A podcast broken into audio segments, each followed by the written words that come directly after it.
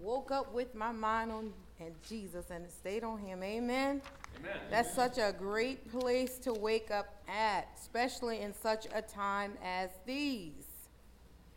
February is a month that we celebrate American Heart, uh, Black History, National Bird Feeding, National Children's Dental Health, and President's Day, to name a few.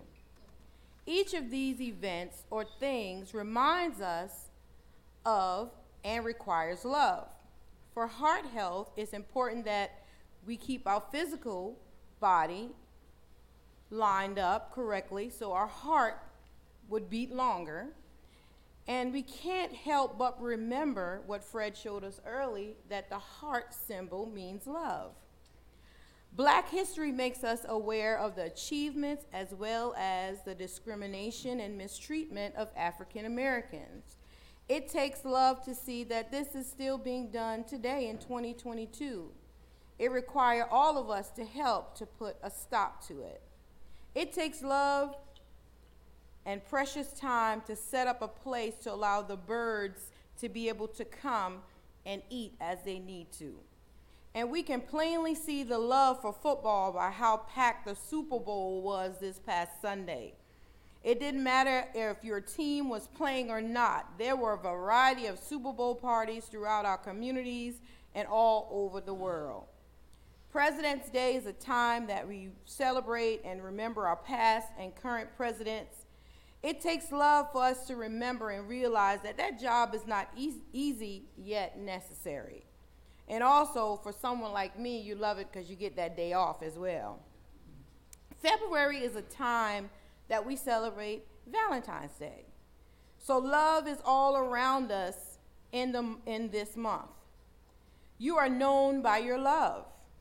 Are you that person that only show love during a specific holiday? The word love resonated with me as I read the text for this week.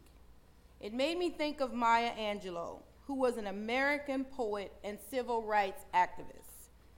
Something she said came back to my remembrance during this week. Maya said, I've learned that people will forget what you said, people will forget what you did, but people will never forget how you made them feel. And that's love. Love makes people remember. It makes people change. It makes people repent. Showing the love of God will result in people's perception of things to shift. Things they declared they will never do, they will begin doing again. It is also contagious. When you feel this way, you want others to share in this experience as well.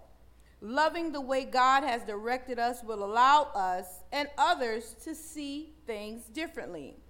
A transformation will take place. People are accustomed to what it says in Luke 6 32 and 34. People only loving the people who love them, doing good to the individual that does good to them, only lending money to those who will give it back on or before a certain date. This is the way that people who are not professing Christ behave. How is this demonstrating the love of God? When we do this, we're comfortable. And God gets the glory out of the times when we are uncomfortable. You see, when you are comfortable, you know and are familiar with the things that are going on around you.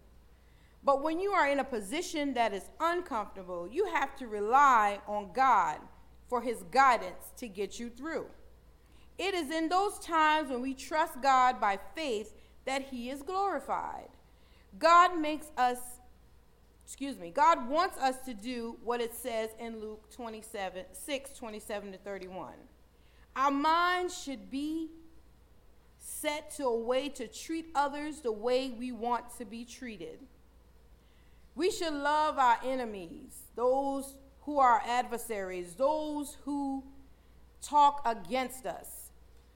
Do good to all that hate you, and bless or give favor to them that curse and torment you. Pray for those that treat you bad. Give to those who ask of you. I am reminded, I am reminding you on today that this is something that can be done, but you need God to help you. This will not happen overnight. It is a process to being successful at this. Because in the beginning, not knowing Christ, we don't want to love our enemies. We want to get back at them. But once we get to know God, things begin to change. People will talk about how you make them feel. You will be known for the love you give to others. There was a man in our community that came to my mom, this was years and years ago, and said, Someone told him to go to her house and she will feed him. The people in the community knew my mother by her love for cooking and feeding others. Not only was this man able to eat at my mom's, but anyone who stopped by got a plate. You could either eat it there or take it with you, and sometimes people did both. Some people are known for giving or providing a ride for people. Some are known for giving to the homeless. Others are known for giving to domestic violence shelters. First Christian Charleston and some others are known for the blessing box. But unfortunately, some people are known as Mr. and Mrs. Negativity. No matter how well things are going, they will see the bad or negative side and try to get everyone else to focus on that as well. Then we might have Mr. or Mrs. Gossip. When you see them coming, you know you're going to get the scoop. You're going to know what's going on in the community all around. You might even know what's going on in other people's community. They're not offering to help those that are going through or even try to figure out if those accusations are true. They just get excited about talking about others. Then we may have some Mr. and Mrs. Downer. They are depressed and so they're always talking about sad things, and they have, or they're not trying to, but sometimes they bring down the atmosphere in the room. They change it to a cold, dark place with no hope. But that's not who the God we know is. Amen.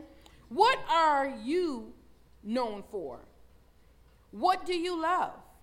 As Christians, we should be producing the fruits of the Spirit. We should be known for loving God and others, always helping, praying, rejoicing, trusting, having faith in God. John 13 35 tells us, By this everyone will know that you are my disciples if you love one another. You're not going to agree with everything your church family, your immediate family, your friends say. And that's okay. We all think differently, we all have different points of view, but we still must show love towards each other.